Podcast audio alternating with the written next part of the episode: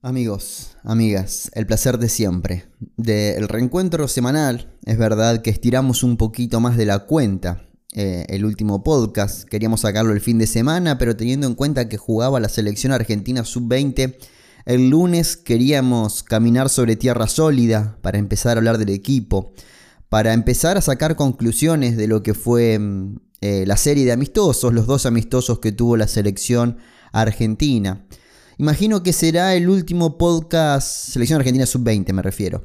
Y ahora decía, me, imagino que será el último podcast donde no tenemos lista de convocados. Imagino que para, la para el próximo podcast ya Leonel Scaloni va a haber comunicado la lista de, de convocados para, para Asia, en este caso, junio 2023.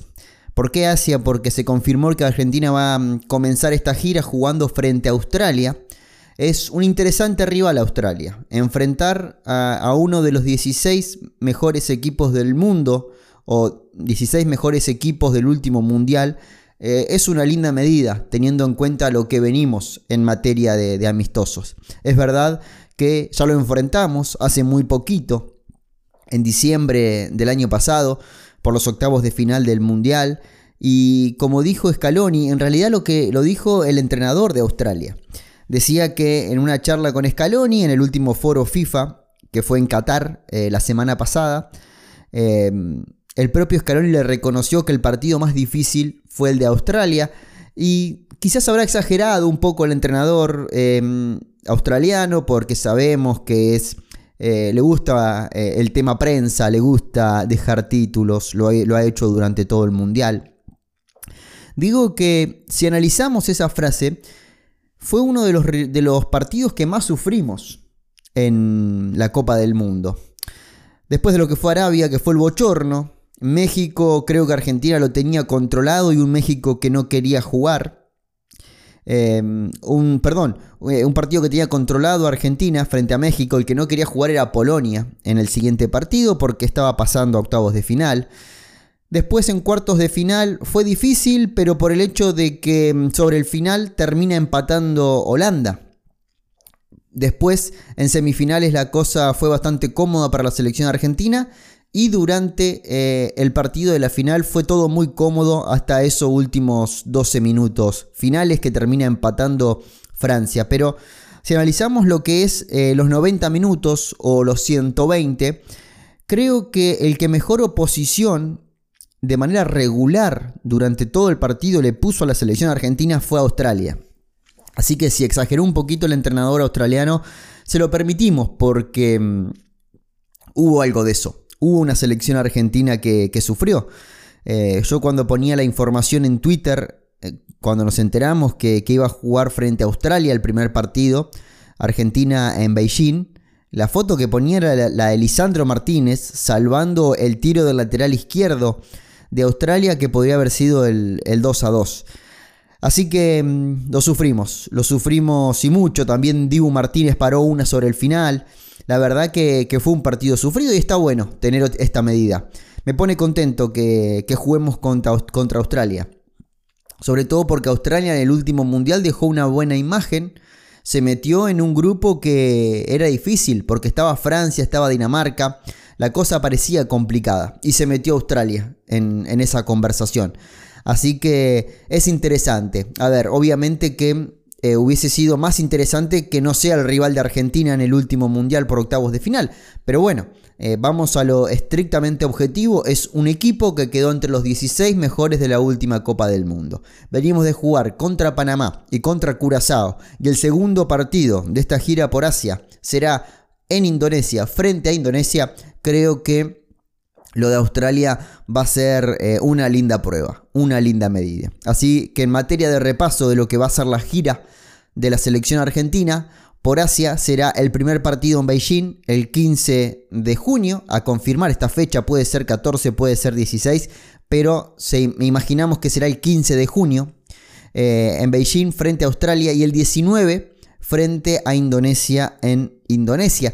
Hay que ver cómo recibe el público de Indonesia a la selección argentina, teniendo en cuenta que el Mundial Sub-20 se iba a jugar en Indonesia, la FIFA le quita la localía y se la termina dando a Argentina. no tiene nada que ver em, el extraído, en este caso, el, equipo perjudicado que era Indonesia con el beneficiado que es Argentina. No es que se la sacaron a uno para dársela a otro, sino que termina siendo así eh, la circunstancia.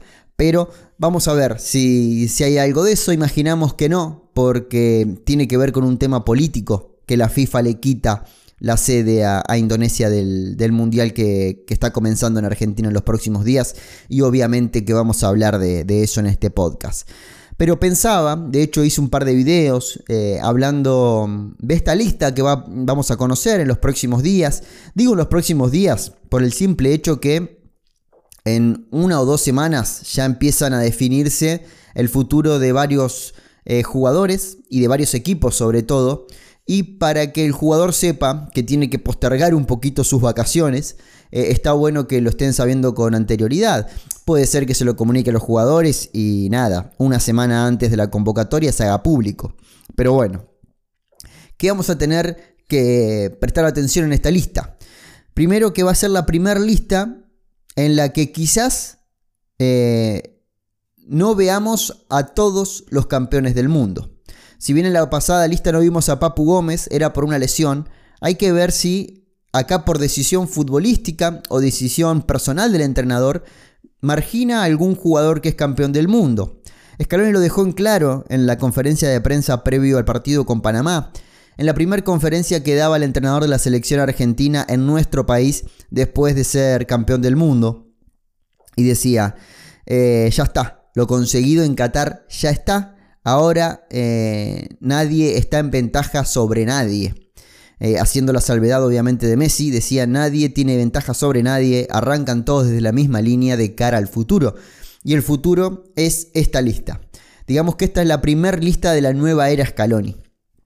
Así que, eh, porque la anterior, si bien sumó algunos chicos como Bonanote, eh, Neuen Pérez, Valentín Carboni, Perrone, Lautaro Blanco, Emi Buendía, no fue, iba a sumar a Garnacho y se lesionó. Eh, no hubo ningún ausente en esa lista. Quizás el único ausente era Joaquín Correa, pero sabíamos que estaba haciendo un tratamiento en España, que tenía que viajar eh, a España todas las semanas, así que interrumpir ese proceso de recuperación iba a ser un impedimento para que hoy esté jugando, yo estoy grabando esto martes por la tarde, esta noche eh, en Italia esté jugando la semifinal de la Champions League. Así que vamos a ver, yo si tengo, lo decía en el último video, si tengo que arriesgar, yo creo que van a ir todos los campeones del mundo. Pero si tenemos que sacar sí o sí alguno, puede ser Papu, por una cuestión ya extra futbolística, porque hay una relación que está por lo menos interrumpida, está en pausa está cortada, no sabemos, eh, entre Papu y el resto de los jugadores. Siempre digo lo mismo, pero es una selección eh, muy 2.0. Eh, y todo va a Instagram. Y se compra un peluche el Dibu Martínez y aparece toda la selección abajo. Y, Lisandro Martínez, no se renueva contrato, por decir nombres al azar. Eh, y aparece toda la selección abajo dando ánimos y felicitando. Acá Papu Gómez cumplió años y fue operado. Eh, y la selección argentina no apareció. Eh, en esos posteos. Solamente apareció Dibu Martínez. El resto no, no apareció, siendo que no es Ezequiel Palacios. Que Ezequiel Palacios es de la selección argentina. Ezequiel Palacios, como puedo decir Juan Foyt, como puedo decir el propio Joaquín Correa. Pero Papu Gómez es del grupito de los del fondo. Es el grupito de De Paul, Paredes, Di María, Messi, Otamendi, Dybala, Lo Celso. Eh, y a Papu no lo están tratando con el mismo cariño que se trataban entre ellos. Y en los festejos del campeón del mundo también se vio algo de eso. Así que hay que estar atentos. A ver si Scaloni quiere evitarse un problema. Eh, dejando de convocar a un tipo que tiene 35 años. Que por lógica eh, generacional ya debería. o ya podría dejar de convocar. Quizás el nivel le dice otra cosa. Scaloni lo sigue llamando. Incluso Papu volvió a convertir el fin de semana para el Sevilla. O em, vamos a ver cómo se sigue desarrollando. Otro nombre puede ser el de Armani, 36 años, pensando en el futuro y siendo que es arquero suplente de la selección argentina, puede decir, bueno, empiezo a foguear otro suplente. Empiezo a traer a Muso pensando en Copa América. Y que se venga a rozar Gazzaniga y que se venga a rozar Ledesma y, voy por ese lado. puede ser también una opción. Joaquín Correa, sabemos que Scaloni eh, algo dejó después del partido con Emiratos Árabes Unidos. Hay que ir a esa nota. Después del partido con Emiratos Árabes Unidos, el último partido previo al comienzo de la Copa del Mundo, que Scaloni dijo, eh, tuvimos algunas cositas por ahí, ya somos grandes, eh, y lo que se dice puertas afuera, con ese tinte de rumor y de conventillo, es que mm, Joaquín Correa oculta una lesión para ir al Mundial y cuando empieza a jugar el partido contra Emiratos Árabes Unidos eh, se nota que, está lesionado y empieza a sentir alguna molestia y la bronca, por decirlo de alguna manera, de Lionel Scaloni es con el jugador por no haberle sido sincero. Así que por eso puede tener una especie de castigo. O, Scaloni eh, también lo que tiene que hacer eh, en esta lista y lo que va a hacer es empezar a llamar gente nueva. No porque la, selección necesite gente nueva, sino que por una cuestión lógica de que Garnacho no lo puedes dejar afuera de esta lista. ¿Por qué? Porque está volviendo, está volviendo a pleno, porque fue convocado en la anterior y se lesionó y quiere jugar para la selección argentina. Y hay que empezar a hacerle lugar a estas caras. Eh, quizás por rendimiento le pasó, por ejemplo, a Roberto Pereira. Roberto eh, Pereira por rendimiento no debería haber abandonado la selección argentina. Y sin embargo pasó eso. ¿Por qué? Porque estaban apareciendo los Nico Domínguez, los Palacios, y había que hacer lugar en la mitad de la cancha. Y Roberto Pereira sabe, Scaloni, que es un recurso a mano que tiene, que lo agarra y juega, porque en Italia juega siempre, juega bien, es eh, asistente siempre, de hecho está dentro de los 10 mayores asistentes que tiene hoy la selección argentina eh, en la temporada hablando del fútbol europeo. Es un jugador que puede usar y sabe cuánto le puede rendir. Pero si la apuesta de Scaloni iba en aquel momento por jóvenes como Palacios, como De Paul, eh, como el propio Paredes, debía dejar algunos afuera. Y si quería llamar a McAllister, debía dejar algunos afuera. Y debió hacerlo, y lo hizo. Así que eh, por ese lado también podemos eh, creer que haya una especie de rotación. Y también pueden haber nombres que no estén hoy, en esta lista de junio y empiecen a estar a partir de eliminatorias. Quizás no está Emi Buendía, Ángel Correa, Neuen Pérez eh, o Tiago Almada, que son los que menos juegan en la selección argentina, pero sí aparecen en septiembre. Eh, así que eh, no hay que atarse a lo que puede ser esta lista, pero hay que estar atentos que los que llaman son los que Lionel Scaloni y su cuerpo técnico considera que están en el mejor nivel. Pero bueno, esperemos eh, ya tener confirmaciones a partir de la semana que viene. Si no, no es la semana que viene, como tarde será la siguiente. Porque ya están terminando todas las ligas en Europa, las temporadas van terminando, así que hay que estar atentos a ese tema. Tema sub-20. Momento de meternos un poquito con la sub-20. ¿Por qué? Porque la selección argentina ya hace un tiempo, ya conoce su fixture desde el 21 de abril que se conoce el fixture de la selección argentina, pero como nos acercamos un poquito a la fecha, es bueno recordarlo porque la semana que viene Argentina sabe si están los octavos de final o no. Esto va rápido. Argentina en seis días va a jugar tres partidos. Eh, va a jugar el sábado frente a um, Uzbekistán a las 6 de la tarde en, en Santiago del Estero. El martes va a jugar frente a Guatemala en Santiago del Estero, 6 de la tarde, y frente a Venezuela, no este viernes, sino el viernes 26 de mayo, en San Juan. Eh, ese va a ser el fixture de la selección argentina, una semana en la que se decide, ¿se mete en octavos o no se mete, en octavos? Esto es rapidito, eh, esto es rápido. Y es bueno recordar que si Argentina es primera de grupo, se va a enfrentar al mejor tercero, repartido entre el C, el D y el E. El mejor tercero de esos tres grupos va eh, a jugar contra la selección argentina el 31 de mayo en San Juan. Si Argentina llega a ser segundo, se va a enfrentar al segundo del grupo C, uno de los grupos más parejos que tiene este mundial, con Senegal, Japón, Israel y Colombia, el 30 de mayo en Mendoza. Así que el repaso un poquito entonces. Uzbekistán, Guatemala, Nueva Zelanda, sábado, martes, viernes. Eso es lo que hay que acordarse. Em, entradas agotadas para la final, eh, que se va a estar jugando el próximo 11 de junio. Así que esperemos que esté la selección argentina ahí, que peleen para poder obtener lo que va a ser justamente la, mm, justamente la séptima estrella que es lo que tanto anhelamos. Recién el pasado viernes, Javier Mascherano pudo tener todo su equipo a disposición, eh, porque estábamos a la espera de Matías Soulé. El grueso del grupo llegó el martes, entre lunes y martes, lunes 8, martes 9, y Matías Soulé, el entrenador, pidió que por lo menos esté en el partido de ida de las semifinales de la Europa League y ahí lo liberaban. Así que eh, ya está en condiciones de. Ya está en condiciones, ya jugó un amistoso, ya hizo un gol y, va a ser obviamente la gran bandera que tenga esta selección. Repasando equipos, repasando posibilidades, eh, tratando de meternos un poquito en la cabeza de este Javier Mascherano, podemos ver que sigue dando volantazos. Y volantazos positivos en este caso. A ver, si agarro el equipo que creemos que puede llegar a estar en, el debut frente a Uzbekistán. Hay 1, 2, 3, 4, 5, 6. Son 6 nada más de el último sudamericano. Así que mm, interesante, interesante. A ver, empecemos a, ponernos en pizarra. Entiendo que esto es un podcast, imaginarse una, una pizarra es complicado, pero para entender un poquito el equipo.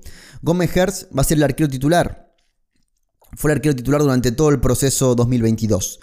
Fue el arquero del sudamericano y fue el arquero en los últimos dos amistosos de la selección argentina. En los segundos tiempos entró Cla, entró Lavagnino, pero eh, siempre arrancó el partido Gómez Hertz y creo que Javier Mascherano ve a él como el uno de la selección argentina y va a llevar ese número. Línea de cuatro en el fondo, con Giai por el sector derecho, es el capitán de la selección argentina sub-20. Estuvo durante todo el proceso, Sudamericano, eh, Alcudia, Maldonado, estuvo también en el torneo Esperanzas de Tulón, titular en los dos amistosos y es creo que el único que no tiene un reemplazante eh, en esa posición. Porque por el sector izquierdo hay dos chicos que juegan de laterales izquierdos, pero como lateral derecho solamente tenemos a Agustín Giai. Por eso creo que va a jugar de costa a costa este mundial. Lautaro Di Lolo, como primer marcador central, eh, repasando un poquito porque acabo de subir también un, video a YouTube sobre el Mundial Sub-20. La gente no entiende por qué juega Lautaro Di Lolo. Porque es un chico que juega en reserva en Boca, que no lo hizo bien en el sudamericano. Pero bueno, es uno que le da confianza a Mascherano, lo tuvo durante todo el proceso y eh, está marginando por ahí a Tomás Avilés, que es un chico que juega en Racing, juega en primera eh, y dejó la selección chilena para jugar con la selección argentina. Eh, y por lo menos en el comienzo, en los dos amistosos, jugó Dilolo de titular. Imaginamos que esto va a continuar de esta manera. Valentín Gómez va a ser el central por el sector izquierdo. El chico de Vélez, muchos partidos en primera, más de 60 partidos en primera división. Un chico que también estuvo durante todo el proceso, jugó el sudamericano y titular en los últimos dos amistosos. El Colo Barco por el sector izquierdo, lateral izquierdo de Boca. Arrancó el primer partido Román Vega eh, y en este último partido apareció el Colo Barco con gol. Imaginamos que por la manera que tiene de jugar este equipo, eh, el Colo Barco eh, se aproxima más al, tipo de lateral izquierdo que usa la selección argentina. Decíamos, está Román Vega, eh, está el Colo Barco, del otro lado solamente está Agustín Giai, así que ahí Argentina puede eh, buscar la manera de, mm, de, pararse, porque si no está Agustín Giai, prácticamente Argentina tiene que cambiar eh, el sistema, tiene que abandonar la línea de cuatro, a no ser que ponga a alguien, alguno de los laterales con la pierna cambiada mitad de la cancha. Primer partido, creo que es la primera duda que tenemos, porque el primer partido lo jugó Tan Longo y el segundo partido lo jugó Miramón, parado de 5. Eh, son dos mediocampistas eh, Tan Longo del Sporting de Lisboa, Miramón de Gimnasia de La Plata. Tan Longo eh, juega poco, pero está en Europa. Miramón es figura en Gimnasia de La Plata y creo que es una de las dudas que tiene Javier Mascherano. Como interior por derecha, Máximo Perrone. Lo decíamos, nos gustaba Máximo Perrone parado en la mitad de la cancha. Insiste Javier Mascherano en ponerlo por ahí por el sector derecho. También lo hizo en esos ratitos que vimos en el City. Lo hizo Pep Guardiola poniéndolo de interior. Así que quizás están viendo algo que nosotros no. Lo lamentable de estos dos partidos amistosos es que no tuvieron televisación. Así que nos quedamos con las ganas de, de ver jugar a estos equipos. Creo que fue un error por parte de AFA, no poner eh, una mínima transmisión eh, hasta eh, la cámara que pone Teis por a veces o ESPN mostrando reservas. Algo, algo así hubiese estado bueno para ver movimientos, para ver lecturas por parte de Mascherano, para empezar a contagiar a la gente sobre este Mundial Sub-20 que parece que todavía no ha arrancado en la gente y se va a jugar en, Argentina y tenemos un equipazo. Interior por el sector izquierdo, Valentín Carboni, no hay dudas, lleva la 10. Fue uno de los jugadores del que Lionel Messi habló muy bien porque estuvo convocado con la mayor, así que va a arrancar por ese sector. Sea Miramón o sea Tan Longo, eh, es un mediocampo, un triángulo que puede ir variando un poquito la posición de los vértices, porque tranquilamente puede aparecer un doble 5 y Valentín Carboni delante de ellos y detrás del 9. Así que vamos a ver cómo se termina parando esta selección argentina. Arriba tenemos a Brian Aguirre, por el sector izquierdo, eh, a Matías Soulé por el sector derecho y la duda es Alejo Vélez o Maestro Puch. Son muy distintos uno y otro. Alejo Vélez, un chico de, de gol, de definición, de moverse en el área. Maestro Puch, uno de choque, uno que va a morder, va a raspar, va a molestar, eh, no tiene tanto gol, pero se forma también un integrante de la elaboración de juego. Así que también puede ser interesante. Creo que las dos dudas van por ahí. Tan Longo o eh, Miramón y Belis o Maestro Puch. Creo que por ahí eh, puede ir la, mm, pueden ir las dudas. El resto creo que está bastante cocinadito. Con Gómez Gersa en el arco, Giai, Dilolo, Gómez y Barco, Perrone, la duda del 5, Carboni, arriba Soule, la duda del 9 y Aguirre. Ese creo que puede ser el 11 de, la selección argentina sub-20, que esperemos que, tenga un buen desempeño, que sea una gran semana para nuestra selección. Me quiero meter con el tema Messi, porque fue una semana donde eh, recibí información exclusiva del tema. Eh, el hecho de estar em, siguiendo la selección argentina y tener seguidores que le interesa mucho la selección argentina. Eh, en diferentes redes, hay gente que, eh, que, trabaja en lugares estratégicos, por decirlo ahí, y por decirlo así, perdón, y acerca información a este espacio, que es un espacio que información, eh, más que nada, replicamos lo que replicamos lo que dice la gente en la cual confiamos, porque no estamos cerca de la selección desde la información, desde el dato, sino que lo que hacemos es más lo analítico en este espacio sobre la información que otros dan. Pero cuando llega una información de estas características hay que darla y, tuvo bastante repercusión en, Barcelona sobre todo, en medios de Barcelona, lo que decíamos en Twitter hace unos días, que nos acercaban información importante, eh, información sobre el futuro de Messi, que aparece una nueva opción en Messi y Barcelona, un nuevo capítulo. La opción sería que em, el Inter Miami contrate a Messi por cuatro años, ceda a Messi por dos años al Fútbol Club Barcelona, por un año, perdón, con opción a otro más, y em, esto se, desarrolle de esa manera. Ya de esa manera sería Messi jugando 24 y 25, perdón, 23 y 24, temporada 23-24 en Barcelona, opción a la 24-25 y jugar la 25-26 y 26-27 ya en eh, territorio estadounidense. Es una de las opciones que se barajan, así que fue una información que largamos porque confiamos en la persona que nos contó esto que nos habla hasta una fecha estimada, que es el 3 de julio. Así que atentos, atentos porque eh, en este tema nos estamos posicionando bien en materia de información. Eh, pude chequear esta información que me estaban dando eh, porque justamente la fuente me lo pedía. Que, no me mande solo con esto, sino que chequee lo que, estábamos, lo que me estaba él contando. Y sí, parece que hay luz verde por parte de la liga para que esto se desarrolle es una de las cosas que permite que se cumpla el fair play financiero que, necesita cumplir eh, el Fútbol Club Barcelona. Eh, eh, digo lo mismo, atentos a Twitter, atentos a, mi cuenta de Twitter, arroba González Bruno, que, es donde vamos a plasmar más información al respecto. Y esto es lo que tenemos para hoy, amigos. Agradecerles, como siempre, por la diferencia de seguir apoyando este espacio. Eh, fueron semanas donde pensamos muchas cosas, incluso lo dije y mucha gente me, trajo su, mensaje de aliento de manera privada y eso me, llena también de orgullo, que, no es que buscan em, un like o un retweet, sino que lo que buscan es que llegue el mensaje. Y me pone muy, muy, muy contento. Eh, y también agradecidos porque eh, noté que, que, en los últimos días eh, mucha gente se puso a escuchar el podcast y además de escuchar el podcast, compartió en Instagram que estaba escuchando el podcast para que más gente se entere. De hecho, en Spotify hay un botón que decís compartir en historias de Instagram y ya te arma el posteo para, para compartirlo en las historias de Instagram con un link directamente al podcast. Y me pone muy contento que, que eso haya sucedido porque el podcast sigue en crecimiento. No tiene quizás los picos de crecimiento que podemos tener en YouTube, que podemos tener en Twitter, pero siempre es un, crecimiento eh, regular eh, y, agradecido con todos ustedes que, eso suceda.